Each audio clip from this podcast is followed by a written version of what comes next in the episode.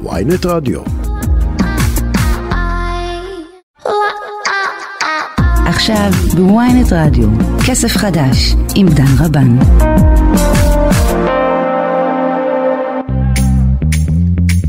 אחר הצהריים טובים וברוכים הבאים לעוד תוכנית של כסף חדש, הרצועה הכלכלית של וויינט רדיו. עורכת התוכנית שלנו היא שקד אילת, חגי בן עמי על הביצוע הטכני ואני דן רבן. היום בתוכנית נדבר בין היתר על ההתחזקות של הדולר אל מול השקל למרות העלאות הריבית האחרונות של בנק ישראל. מה צריך לדעת כשעוזבים עבודה, אם ביוזמתכם ואם גם פחות? מדוע תכנון הבנייה למגורים בישראל פשוט לא מצליח להדביק את הגידול באוכלוסייה? ולמה שטראוס החליטה לסגור את מחלקת המאפה שלה? אבל קודם כל, הפגנות החיג'אב באיראן ממשיכות ואולי אפילו מתגברות בשבועות האחרונים. לפי דיווחים נהרגו מעל 180 אנשים עד כה, ויש לכך מן הסתם השפעה גדולה גם על הכלכלה, גם ככה מדשדשת במדינה. דוקטור מנחם הרחבי, מומחה לאיראן, מכון טרומן מהאוניברסיטה העברית, שלום לך. שלום, חג שמח. חג שמח. תסביר לנו קצת מה קורה בהפגנות במילה, בשביל שנהיה עכשיו on the same page, ואיך זה משפיע על הכלכלה האיראנית. אנחנו יודעים שהיו כל מיני הפגנות גם בבתי זיקוק ושביתות של עובדים. איך זה משפיע על הכלכלה? כן, טוב, ההפגנות התחילו הרי מנושא אחר לגמרי, הם התחילו מאותו מוות של צעירה מסע אמיני, שכורדית, ממוצא כורדי, שכן, שאחרי טיפול כנראה מאוד ברוטלי במשטרה, בגלל שהיא לא עטתה חיג'אב כמו שצריך, זה היה הטריגר. אבל זה נכון שאיראן כבר רוכשת כמה שנים עם הפגנות שבדרך כלל פחות שמעו עליהם במערב, אגב, הם פחות עניינו את המערב, שנוגעות לנושאים משעממים הרבה יותר, כמו תנאי העסקה ושכר מינימום ודברים מהסוג הזה. כן, אבל גם, אם אני לא טועה, גם בתקופת אחמדינג'אד היה הפגנות שכמעט הפילו את המשטר, היה ממש חשש. נכון, ההפגנות ההן ב-2009 אתה מתייחס להפגנות שעסקו בשאלה של הבחירות. ההפגנות האחרונות, היה שם עניין של בחירות שהתוצאות כנראה באמת זויפו, והייתה השאלה הגדולה של לאן הלך הקול שלי, כן? זה מה שהרבה איראנים שאלו. ההפגנות האלה הן שונות מכמה בחינות. העניין העיקרי הוא שהן הרבה יותר רחבות, הן יצאו אמנם עם נושא ספציפי של החיג'אב, אבל הן כבר תופסות קהלים מאוד רחבים, שחלקם החיג'אב הוא לא בהכרח בראש מעייניהם, ופה באמת זה מתחבר לעניין הכלכלי, כי המצוקה הכלכלית באיראן היא קשה, היא כבר קשה בעצם הרבה שנים, זה לא עניין חדש, ואפשר להגיד שזה קצת תופס טרמפ על עניין החיג'אב הזה שהתפרץ עכשיו בעקבות המוות של אותה בחורה, וכבר יש שורה של הרוגים כבר מההפגנות האלה עצמן. תסביר לנו רק שנייה, איך זה בסופו של דבר, אנחנו, ממה שאני לפחות שמעתי קצת קורה, וזה האינפלציה באיראן היא כבר שנים באסטרונומית, הם בקושי מצליחים לקנות לחם. מה הקשר עכשיו לחיג'אב? כאילו, איך הם מקשרים בין הנושא ביומיום? מה הטענה של האזרחים? צריך להבין, אין קשר ישיר. אבל אפשר להגיד את זה בצורה הזו, כשמשטר מצד אחד מדכא זכויות של אנשים ומצד שני לא מספק את הסחורה המינימלית ששלטון אמור לספק, שזה נקרא לזה קיום בכבוד, אז יש כאן קוקטייל מאוד מאוד נפיץ. זאת אומרת, יכול להיות שהרבה פחות אנשים היו יוצאים לרחוב בעניין החיג'אב אם תנאי העסקה היו נגיד סבירים. אבל כשיש לך, שוב, אפשר לקרוא לזה קוקטייל קטלני של אינפלציה באזור ה-50%, נע בין 45 ל-60% בשנים האחרונות. כן, רק בשביל הפרופורציה, במדינות המערב הכי אינפלציוניות היום מדובר על 8-9% בשנה. כן, שזה אינפלציה משתוללת במושגים שלנו. אז פה אנחנו מדברים על משהו שהוא פי כמה וכמה. מדובר על, שוב, בעיות של תנאי העסקה של מגזרים מאוד מאוד רחבים. מדובר על מטבע שצונח ומתרסק, ממש עובר שיאים בתחתית מחודש לחודש, משנה לשנה. היום השער הרשמי של הריאל הוא 42-3 אלף ריאל לדולר, שזה שער רשמי שהוא קצת מלאכותי, מדובר כנראה יותר קרוב ל100 אלף בערך ריאלי. יש פה באמת הרבה מאוד גורמים, אבטלה שהיא באזור השפוף רשמית 12-13%. אז אתה אומר, המחאה שלנו באזורים גדולים באיראן היא הרבה מעל 20%. זאת אומרת, זה אבטלה גם כן מאוד מאוד קשה. כל הדברים האלה ביחד הם בלתי נסבלים. וכשנוסיף לכל זה את העובדה שהשחיתות באיראן היא כמעט ממוסדת, במובן הזה שיש הרבה מאוד חברות, הרבה מאוד מכרזים שהם מה שאנחנו קוראים תפורים לאנשי שלומנו, אז הדבר הזה הוא פשוט בלתי נסבל ביחד. אז אנחנו אומרים, המחאה עכשיו מושפעת בין היתר מהמצב הכלכלי שקיים שם כבר שנים. איך המחאה החמירה כרגע את המצב הכלכלי? איזה ענפים אנחנו רואים שבאמת שובתים או מצטרפים למחאה הזאת? כן, אז באמת בימים האחרונים מה שאני מניח שהדאיג יותר את המשטר יותר מהכל, זה באמת אותם עובדים באזור הדרום שעוסקים בתעשיית הנפט. וזה כבר בטן הרכה של איראן, כי משם ההכנסות העיקריות שלה. בסופו של דבר זאת התעשייה הגדולה והחשובה באיראן, וזאת התעשייה שמפרנסת גם הרבה מאוד מאותן חברות ומכרזים שדיברתי עליהם. וממילא, אם העובדים האלה מצטרפים למחאה, אז המדינה באמת בבעיה רצינית. והמשטר בהחלט מערער הרבה יותר מכל תחום אחר. עד עכשיו אנחנו רואים כל פעם שיש הפגנה באיראן, המשטר מראה בכוח הזרוע, תפסיקו להפגין. הם עושים את זה גם שם? שם זה קצת יותר עדין, כי הבעיה שם היא לא רק להפסיק את ההפגנה, אלא להצלח את האנשים לעבוד. וזה כבר בעיה יותר קשה. ואני חושב שצריך לזכור גם לכל מדינה, לכל חברה יש איזה זיכרון קולקטיבי, איזה רגעים שכולם זוכרים. אז אני מניח שהמשטר הנוכחי זוכר בזיכרון, שוב, בתאים האפורים שלו, שזה אחד הדברים שהביאו בסופו של דבר לסופו של המשטר הפעלבי, זה שהיה לפני המהפכה. כשהעובדי תעשיית הנפט הצטרפו, הדבר הזה באמת יכול להביא מדינה לברכיים. כן, המשטר מלוכני נגיד למי שפחות זוכר. כן, המשטר שלפני המהפכה האסלאמית. כן. מה בעצם גרם לאינפלציה המשתוללת הזאת באיראן בשנים האחרונות? אולי אם היא החריפה עכשיו בגלל המשבר בין רוסיה לאוקראינה, כמו שהיא החריפה אצלנו, או שהיא פחות מושפעת מכל הדבר הזה? זה עוד גורם, שוב, אבל זה כבר באמת השכבה העליונה. מה שתרם לזה זה סנקציות של הרבה שנים, וצריך להבין שהסנקציות לא לגמרי הוצרו בשום שלב. עם חתימת ההסכם, בעצם היו יותר חמורות, היו פחות חמורות, אבל הסנקציות בהחלט תורמות מאוד לדבר הזה. מה שתורם לזה בין השאר זה שוק שחור, מאוד מפותח שיש באיראן, אז כביכול אי אפשר לרכוש מוצרים מסוימים, או במוצרים מסוימים במחיר מסוים, אבל יש שוק שיציע את זה במחיר גבוה יותר, וזה גם תורם לאינפלציה. כן. ובאמת המחויבויות של המדינה הן מאוד מאוד גדולות, הרבה יותר ממה שהיא יכולה להכניס. בסופו של דבר, בגלל הסנקציות, וזה כן קשור לסנקציות, ייצור הנפט של איראן הוא מאוד מאוד מוגבל. המחירה שלה היא מוכרת כמעט רק נפט גולמי, ולגורמים מעטים ובמחיר יחסית נמוך. אז כל הדברים האלה ביחד גורמים לזה שההכנסות של המדינה הן הרבה יותר נמוכות מההוצאות שלה, ואז המדינה, מה שהיא עושה, זה מה שמדינות לפעמים מתפתות לעשות, זה להדפיס כסף. כן. וזאת התוצאה. לאן אתה חושב אגב שהם הולכים, האיראנים או הפרסים בשבועות, בחודשים הקרובים, אתה חושב שזה הולך להמשיך? וואו, זה באמת שאלה קשה. אני חייב להגיד שהמהומות האלה מפתיעות אותי יותר ויותר בהתרחבות שלהן ובהקשנות שלהן. זה כבר לא, זה לא הפגנות שאפשר לפצר עם כמה שוטרים ואפילו עם נשק חי. זה יצטרך, הם יצטרכו לחשוב לעומק מה הם עושים. זאת אומרת, אני לא חושב שזה יפיל את המשטר מחר או מחרתיים, אבל זה בהחלט יכול לגרום לשינויים דרמטיים בצמרת. כן, זאת אומרת, הם יצטרכו להקריב כמה קורבנות במרכאות פוליטיים מאוד רציניים בשביל להשקיט את המהומות.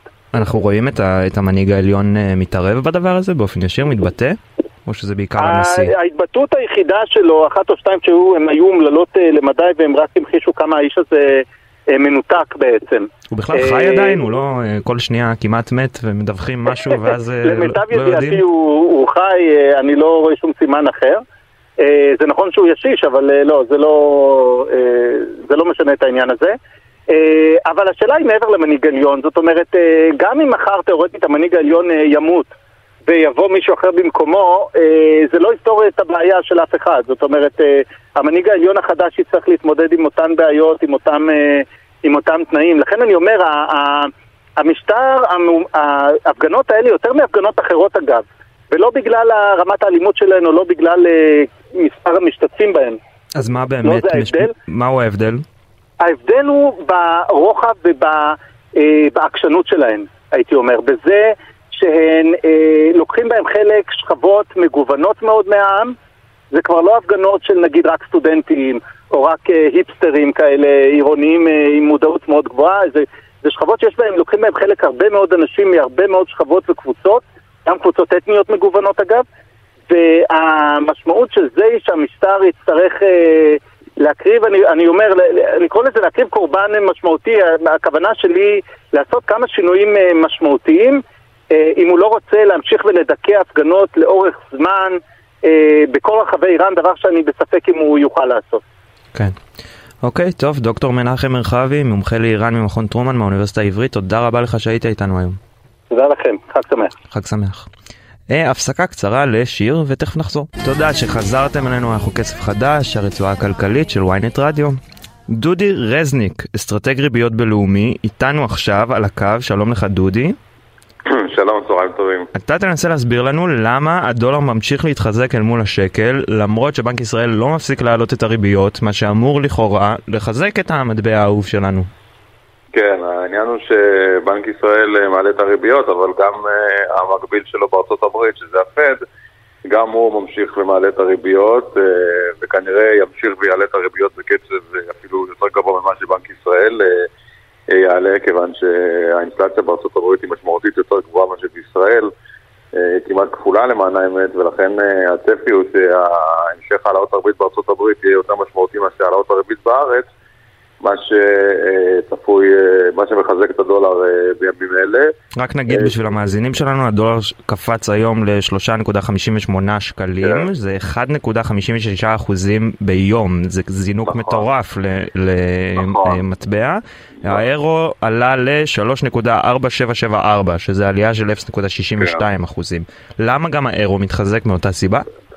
האירו מתחזק כי האירו בעצם הוא בעצם פונקציה של המסחר בין האירו לדולר בעולם, וברגע שנקבע שער של שקל מול דולר באופן אוטומטי נקבע גם שער האירו מול השקל. אין מסחר אמיתי באירו שקל בארץ, זה נגזר מהמסחר בשקל דולר ומהמסחר בעולם בין אירו לדולר.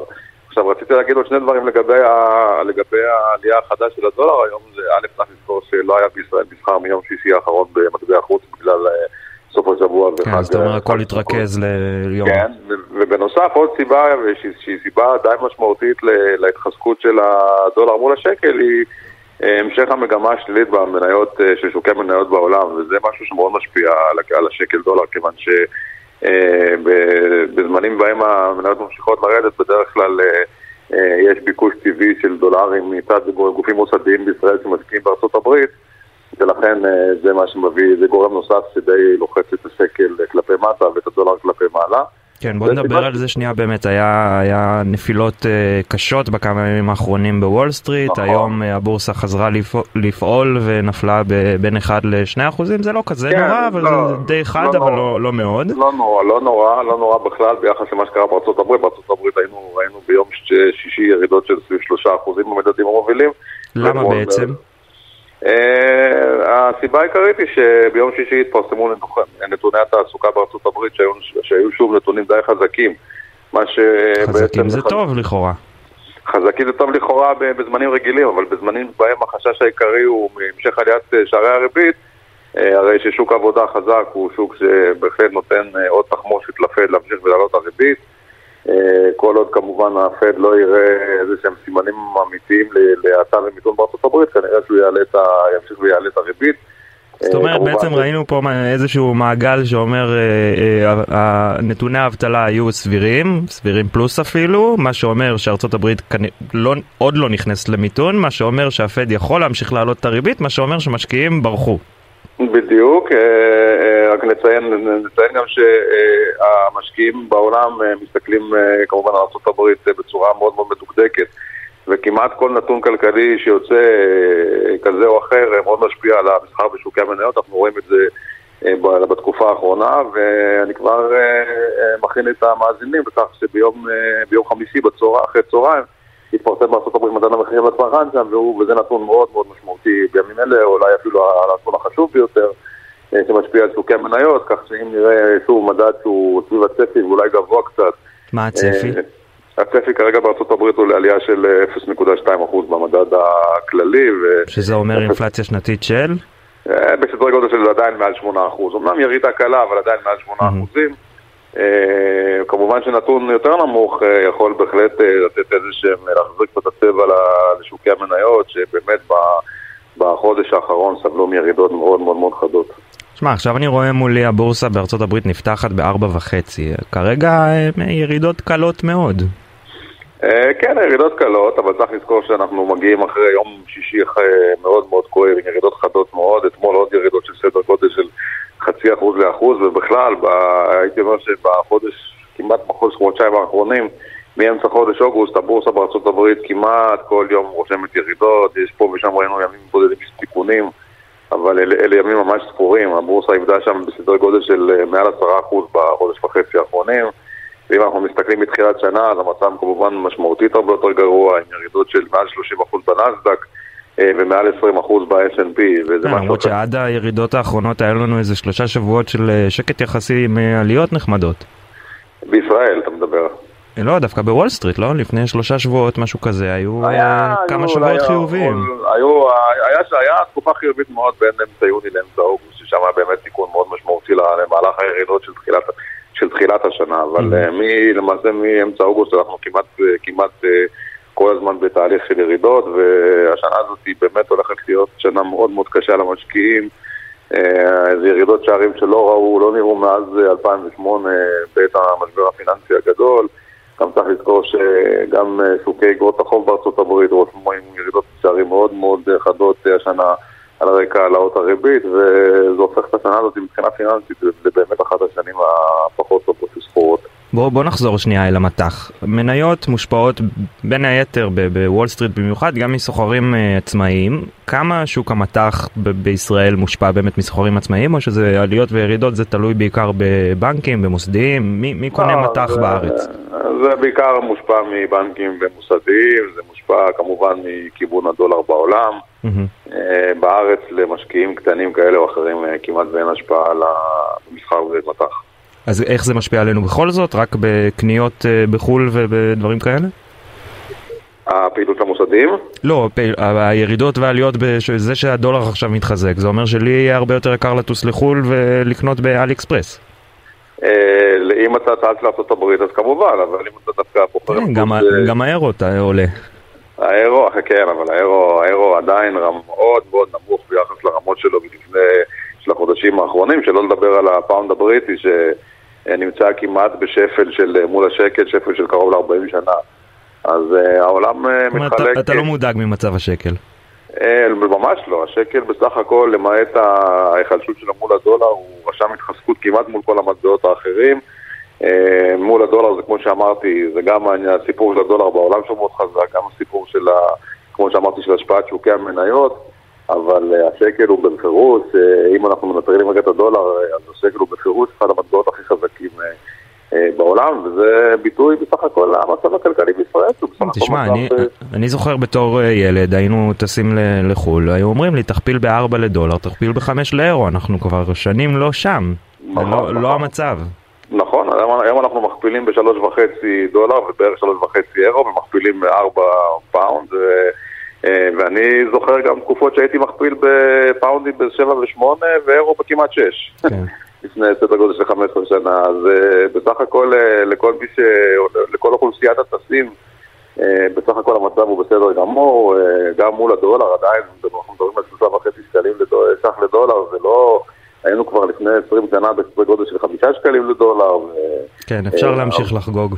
אפשר, מההיבט הזה אפשר לחגוג, רק שבאופן כללי אנחנו מסתכלים לתוך שנת 2023, והמצב הוא נראה לא כל כך טוב, זה כנראה תהיה שנה של האטה כלכלית די משמעותית בעולם. ממש לפני שענינו לשידור ראיתי ש-IMF חותך שוב את תחזיות הצמיחה. כן, 2.9% צמיחה. ומזהיר משנה קשה יחסית. למרות שתקן אותי אם אני טועה, אבל עדיין מדובר על צמיחה, לא מדובר על מיתון. תראה, כשאנחנו מדברים על 2, כשמדברים על מספר 1 שהוא לכל העולם, אז זה כמובן לוקח בחשבון המון המון מדינות שבחלקם צופות בצורה יותר גבוהה, בחלקם בצורה פחות גבוהה, אבל אם אנחנו מסתכלים על המדינות העיקריות שמעניינות אותנו, אז בארצות הברית הצמיחה במקרה הטוב תהיה סביב ה-0, ובמקרה הפחות טוב כנראה תהיה שלילית. ובאירופה ובארצות הברית, סליחה, באירופה ובבריטניה כנראה נהיה בצמיחה שלילית בשנה הבאה, אבל אם להיות אופטימי, אז לגבי ישראל אנחנו עדיין צופים צמיחה חיובית בשנה הבאה, שסדרי גודל של 3%, שזה בסך הכל ביחס למצב העולמי הוא בפירוש מצב טוב. בסדר גמור, דודי רזניק, תודה רבה לך, אסטרטג ריביות בלאומי, שהיית איתנו היום, חג שמח שיהיה לך. חג שמח, תודה רבה לך. הפסקה קצרה וכבר חוזרים.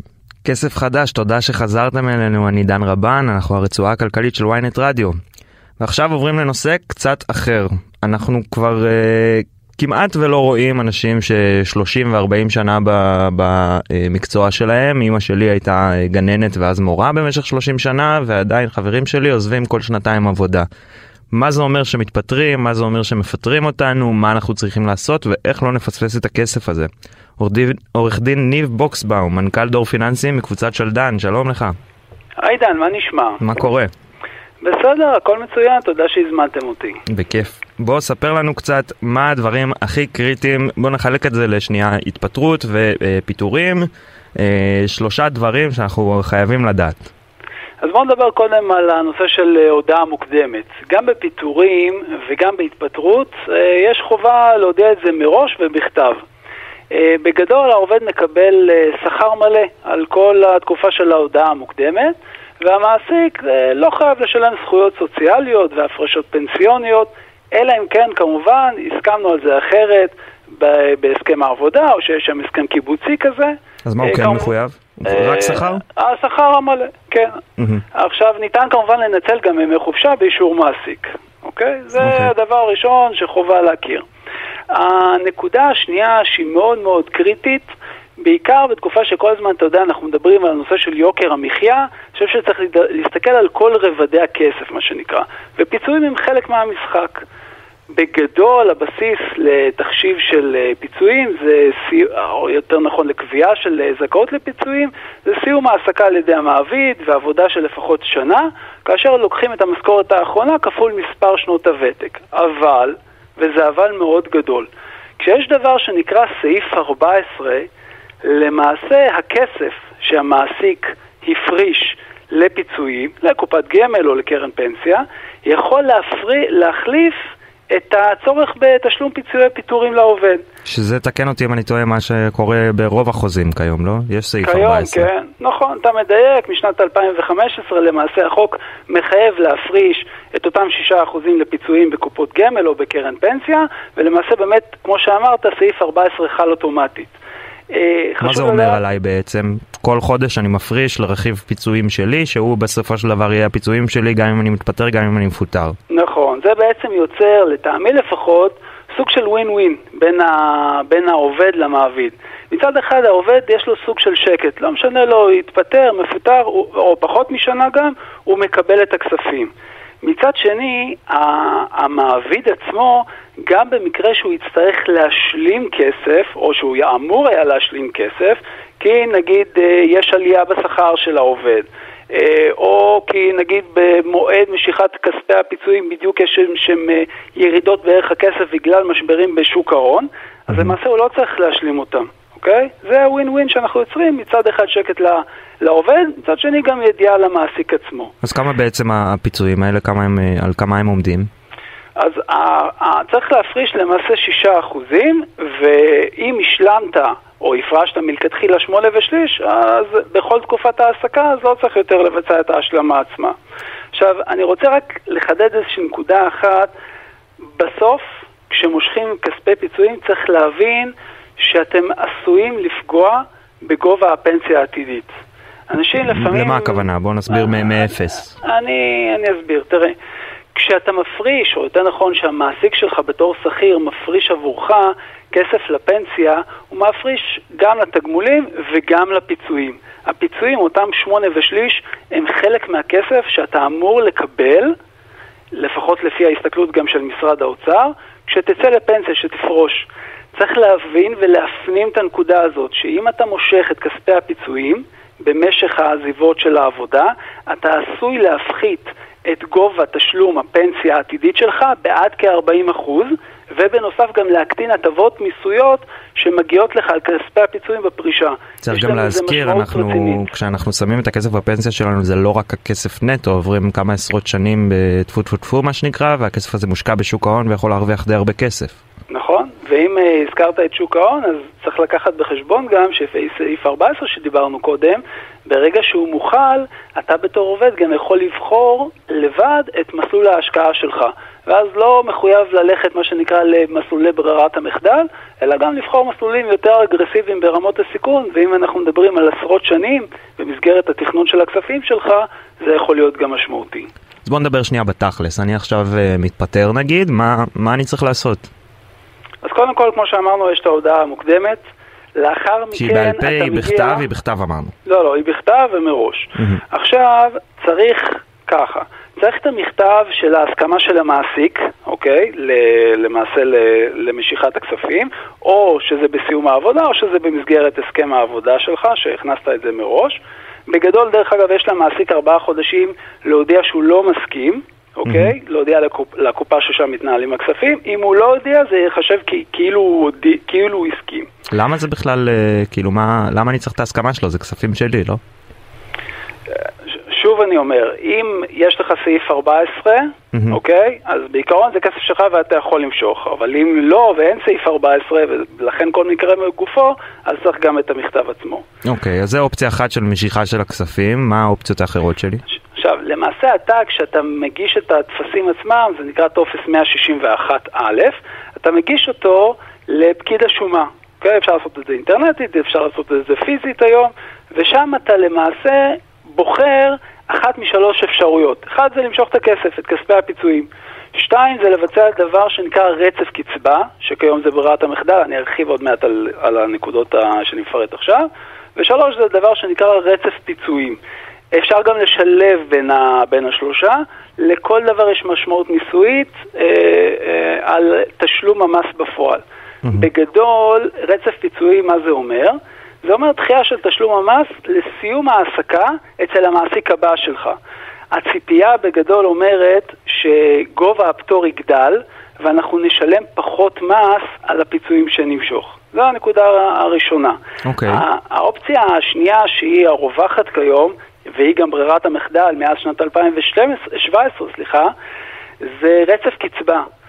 זה אומר שמי שהפקידו לו פיצויים בקופת גמל שיכולה בעתיד לשלם לו קצבה, למעשה יוכל לצרף את הכספים האלה, את כספי הפיצויים, לחיסכון הפנסיוני שלו, זה החיסכון שממנו יקבל פנסיה בעתיד, ולהגדיל את הקצבה בפנסיה. כלומר, יש לי חוץ אוקיי, אז יש לי 3 אפשרויות. יש לי את המשיכה של הכספים ברגע הזה, שיכולה להיות לחלקים קריטי, אבל לחלקים גם לפגוע בפנסיה העתידית שלנו. נכון. יש לי רצף פיצויים, שזה בעצם אומר, כרגע אני לא מושך, אני דוחה את ההחלטה עד שאני מתפטר ומפוטר בסבב הבא. ורצף קצבאות, שזה אומר, אני מלכתחילה, אני רוצה לשמור את זה לפנסיה שלי. נכון. שבעצם רצף פיצויים, אני ממשיך ועושה אותו בכל פעם, הוא לחלוטין זהה לרצף קצבה, כי אני מושך אותו רק בפנסיה. אם תגיע בסוף עד הפנסיה, אז כן. שוב, יש הרבה ניואנסים, אנחנו באמת כל מקרה לגופו, אבל בגדול הרעיון שלך הוא נכון. אגב, יש עוד נקודה שאני חושב ששווה גם להתייחס עליה, שזה דבר שנקרא פריסת המס. לוקחים למעשה את כספי הפיצויים, ואפשר לפרוס אותם עד 6 שנים קדימה או אחורה, על מנת לנסות להגיע לתשלום מינימלי של המיסוי על כספי הפיצויים לפי מדרגת המס שתהיה בכל שנה ספציפית. קדימה זה על כל 4 שנות עבודה, ניתן לפרוס שנה קדימה, אחורה, כמספר שנות הוותק ועד מקסימום של 6 שנים. אנחנו מדברים פה די הרבה על המשיכה ועל המיסוי. אני חושב שצריך להגיד שנייה, ההמלצה כמעט לכל בן אדם רגיל היא, תקן אותי אם אני טועה, להשאיר את הכספים לפנסיה, אחרת אתה מאבד המון הטבות מס והמון כסף. כלומר, משיכה רק אם אתה חייב. בגדול כן. גם התפיסה של משרד האוצר אומרת, והם מסבירים את זה בכל מקום אפשרי, שעדיף לא למשוך את הכספים. לפעמים אנשים אומרים, אתה יודע, לא מסתכלים ככה יותר מדי רחוק, עוזבים עבודה, המצב קצת יותר קשה, צריך להבין את המשמעויות של כל דבר. הרגע שאתה מושך את הכספים האלה, זה חלק לא מבוטל בכלל, כמו שאמרנו, זה יכול להגיע עד כ-40%, מכספי הפנסיה העתידיים שלך, ויש לזה משמעות. אוקיי, ניב בוקסבאום, עורך-דין ניב בוקסבאום, מנכ"ל דור פיננסי מקבוצת שלדן, תודה רבה לך שהיית איתנו היום. תודה דן. הפסקה נוספת לעוד קצת מוזיקה ותכף נחזור. תודה רבה לכם שחזרתם, אני מקווה שנהנתם מסייקו קילר, טוקינג הדס. השיר הראשון אגב היה ריאנה, דספרדו, למי שלא הכיר, אז הנה עכשיו. ואנחנו עוברים לעוד נושא אחר, נדל"ן הפעם. אורי חודי, עורך מגזין ידיעות הנדל"ן של ידיעות אחרונות, שלום לך. אהלן, מה נשמע? בסדר גמור. היום פרסמת בוויינט וידיעות אחרונות ראיון עם איתן עטיה, מנכ"ל פורום 15 הערים הגדולות שמזהיר עיר אחת, 15 הערים הגדולות שמזהיר מפני הצפיפות הגדולה בישראל. מה, תספר לנו קצת, מה קורה? שמע, הוא בעצם מסתכל היום, כמו שאנחנו רואים היום את מצוקת הפקקים, כמו שאנחנו רואים היום את מצוקת הדיור, הוא בא ואומר, רגע, תסתכלו מה קורה היום, עכשיו תעצמו עיניים, תיקחו בחשבון שמדינת ישראל הולכת לצמוח בצורה משמעותית מאוד, יותר מהרבה ממדינות אחרות במערב, להכפיל עצמה, אולי אפילו לשלש עצמה, ואם אנחנו לא נתעורר או לא נתעשת ונתחיל להבין את הדבר הזה, גם ברמה של טיפול בתשתיות תחבורה, גם ברמה של תכנון בזבזני פחות ותכנון נכון יותר. אורי, אנחנו שומעים רק קצת רעשי רקע, אז אם יש לך איזה פינה קצת יותר שקטה לעבור אליה, נשמח.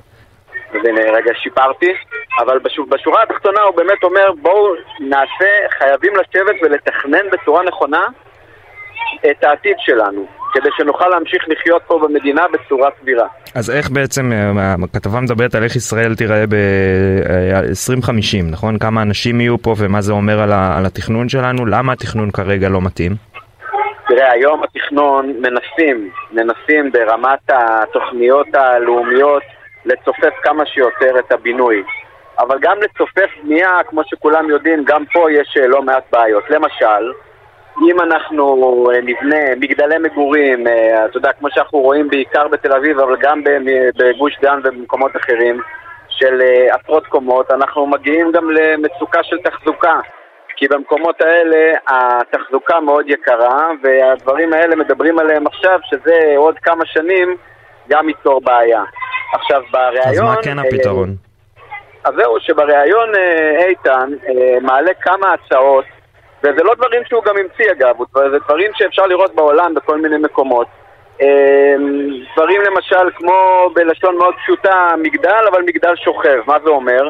זה אומר שבמקום לבנות מגדל לגובה, לנצל את השטח בצורה כזאת ולבנות בנייני מגורים שיתפסו שינפיקו בעצם המון דירות, אבל בלי הצורך במערכות מאוד מורכבות או בדברים מאוד מאוד מורכבים, שיעלו כסף וצריך לתחזק אותם ברמה מאוד משמעותית. לא בטוח שהבנתי אותך. מה זה אומר שהוא בניין שוכב? אם הוא שוכב אז זה בתים פרטיים, לא?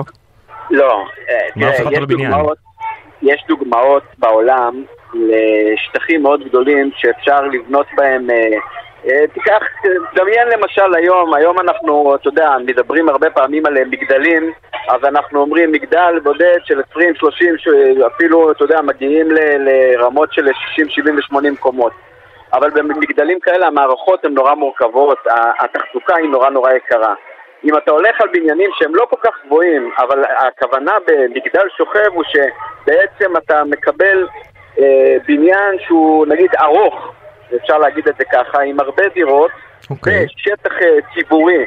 כלומר, שהוא לא צריך להיות מופרד אחד מהשני, אלא ממש, למשל, ברעיון הוא הראה לי דוגמה מהולנד, ששם יש מתחם מאוד מאוד גדול, עם המון יחידות דיור, שאיך שאתה יוצא מהדירה, בעצם זה כבר נחשב לשטח הציבורי. ושם כולם בעצם יכולים, אתה יודע, וקצת מזכיר את הקיבוץ פה אצלנו, שטחים ירוקים, אז גם הציפוף, כלומר, יותר דירות על תא שטח, אבל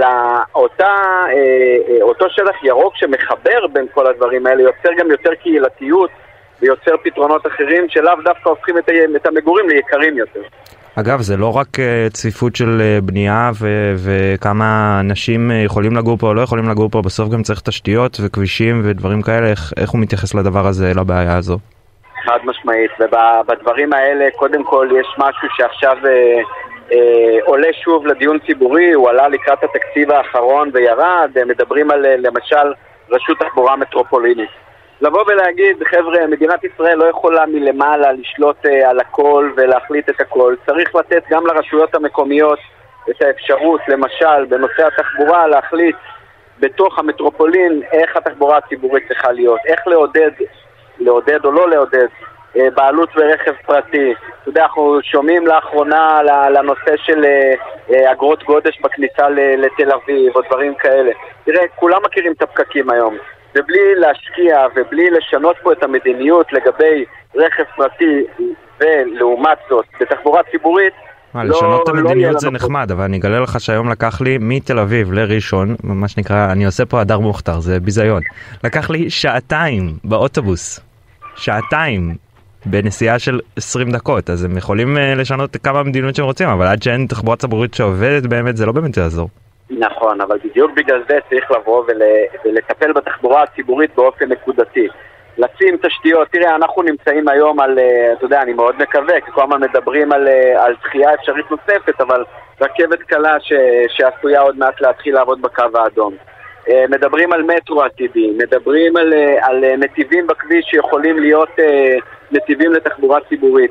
וצריך לעשות פה שינוי מהותי, שהשינוי הזה הוא לא רק בכבישים ולא רק במסלולים, אלא גם בחינוך של הציבור, שלמשל יש פחות מקומות חנייה במקומות שנוסעים אליהם, יותר נתיבים ציבוריים שיאפשרו לתחבורה הציבורית לנסוע בצורה טובה יותר, ושלא ייקח לך שעתיים להגיע בתחבורה ציבורית, אלא הרבה פחות, בטח פחות ממי שלקח את האוטו הפרטי ונוסע בו לבד. כן. טוב, בוא נחזור שנייה לצפיפות במגורים, רק יש לי שאלה אחת, אני לא מבין, הרי אנחנו מדברים על צפיפות, הוא מדבר פה איתן על מצב שב-2050 אין לנו איפה לגור, מה עם הנגב?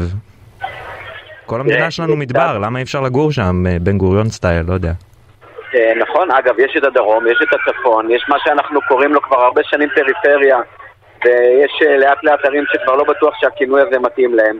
תראה, הטיפול בהמשך, התכנון, צריך להיות במקביל גם לפיתוח, נקרא לזה אזורי הפר או הערים המרוחקות יותר, שזה חד משמעית אחת הדרכים שצריך לטפל, אתה יודע, גם ליצור עוד מקומות עבודה במקומות האלה, גם ליצור נגישות טובה יותר, גם ליצור תרבות וחינוך ואת כל הדברים האלה. אבל מצד שני אנחנו מכירים, מדינת ישראל היא מדינה קטנה, ובסופו של דבר אנחנו, אתה יודע, המרכז הוא זה שסופג את כל העומק.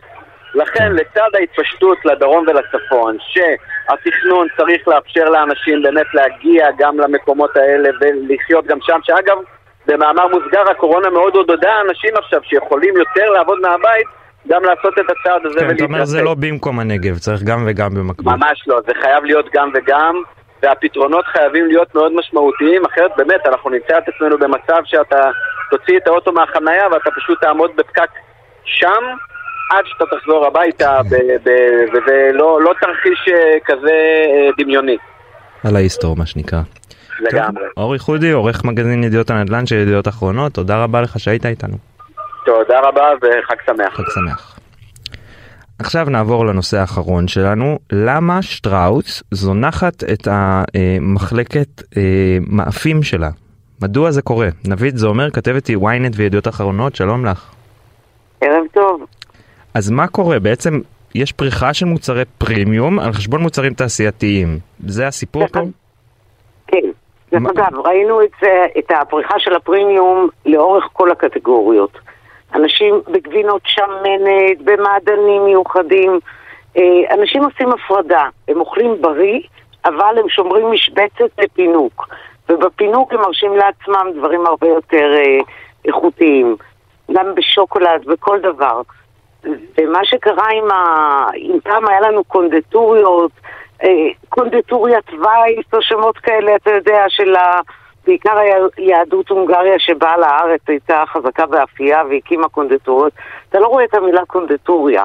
יש בר לחם ויש פטיסרי ויש בייקרי, כל דבר שני נקרא בייקרי. כן. וכל 100 מטר, במיוחד בתל אביב. אגב, זה לא רק מאפים, גם גלידות. אני זוכר שכשהייתי ילד היינו קונים כאלה שטראוסים ענקיות של קילו, היום לא יודע מה אני קונה, גולדה ווניליה. בקופסת קרטון, אני לא אשכח את זה, שהטעם של הקרטון היה זולג לתוך הפונץ' בננה. אני עדיין, עד היום גלידונית, אגב, זה אחד הדברים המטורפים, הם עדיין לא מצאו איזה פתרון בברסרי ובייקרי ולא יודע מה. זה פשוט הרבה עבודה, כל הריבועים הקטנים האלה, בגלל זה לא... אז מה, בעצם שטראוס ראו שקונים פחות? ירדו להם הרווחים מזה? יש שני דברים. א', הקטגוריה הזאת היא לרוחב, לא רק בשטראוס, לא צומחת. ב-2021 הקטגוריה של העוגות העשייתיות, אלה שעל המדף, שאתה יכול להחזיק אותם שנה, כן, ארוזות, ירדה ב-4% וב-2022 היא בקיפאון. ואנשים כן, מעדיפים היום, זה התחיל עם העלייה מצרפת אני חושבת, שהביאה את כל הפטיסרים וכל הטרפלטים והדברים האלה שאתה אוכל בעיניים, וזה עבר בקורונה לבום הגדול שכולם בישלו והפכו וצפו בתוכניות בישול, תראה רק את ריבוי תוכניות האפייה והבישול בטלוויזיה. כן, אבל נבית, אני אעצור ואגיד, במונופול המזון הקיים במדינת ישראל, אני הייתי מצפה שהם לא יוותרו על נתח שוק שלם, אלא הם יצרו איזה, לא יודע, מאפה חדש, יקראו לו בונשרי בונשרי, ומתגו אותו כמשהו עילית. אז בוא נגיע לנקודה השנייה. שטראוס לא מובילה את הקטגוריה אלא אוסם. ושטראוס, חוץ מלקחי הפרשת הסלמונלה במפעל בנצרת, שמייצר גם את העוגות, החליטה גם עקרונית שקטגוריות שלא צומחות, ולא רק שלא צומחות הן ברגרסיה, והיא גם לא מובילה את השוק שלהם, אז כנראה עדיף לה שתתרכז בשוקולד ושלא יהיה עוד פעם מופע סלמונלה. ולכן החליטו לזנוח את זה. אגב, המפעל שוקולד חזר לפעול, נכון? חזר, אבל לא מלא עוד. מה קורה שם כיום? מה שמשרד הבריאות התיר להם זה לחזור בהדרגה, כשכל פעם הם נכנסים לקו מוצרים או מוצר אחד, ואז מחכים לאישור של משרד הבריאות לעבור לשלב הבא. כי סלמונלה, אתה יודע, זה על כל המפעל, זה לא רק במוצר אחד. אז כרגע מה שהם עושים זה בוואפלים את הללא גלוטן, והם חזרו לשוקולד פרה, ולאט לאט נקווה שיחברו לחטיפים ולכל השאר. אגב, כן, בטח. אני רוצה רגע לחזור, במחלקת מאפה הזאת שנסגרה, זה היה חלוקה בין פטי בר לבין נוגות פחושות. בפטי בר, שפעם, לפחות בזמני, כן, לילדים, כן, פעם זה היה להיט, אני לא יודע כמה אוכלים את זה היום. הייתה ירידה של יותר גדולה מאשר בעוגות. ב-2021, לפי סטורמקס, זה ירד ב10%, והמשיך לרדת בעוד כמה אחוזים ב-2022. זאת אומרת... אולי כי אנשים הפסיקו לעשות עוגות ביסקוויט עם שרה נתניהו כאלה, לא? זה גם מפטי בר. זה כי המתכון של שרה כנראה לא היה מספיק טוב, אז... מה לא היה שם, שמנת? זה היה שכבות ביסקוויטים עם שמנת ואני חושבת גבינה, אני לא הופעה כזו גדולה, אבל טענו שהמתכון של שרה מאוד נוזלי, אז ולא יציב. אולי יש קשר מעניין, אם יש קשר בין שרה נתניהו לנפילה במחירות פטי בר. כן, אבל אני חושבת שמעבר לשרה נתניהו, אתה לא תתפוס היום הרבה חבר'ה בתל אביב יושבים וטובלים את הפטי בר בתי או בקפה, שזה היה אחד השימושים הגדולים בפטי בר. וגם הקטנים כנראה, הפעוטות, יש להם כנראה דברים יותר בריאים, יותר מתוחכמים, אני לא יודעת. אז ובצד שני יש לך פיתוי כזה, אתה יודע, אתה הולך ברחוב רק בעיניים, ויש פצעור ויש עברודים כל מיני סוגים חדשים, ואני רואה את התורים בבייקרי של רותי ברודו בכיכר דיזנגוף, זה כאילו מחלקים את זה בחינם, וזה לא, זה מאוד יקר. ההפך המוחלט.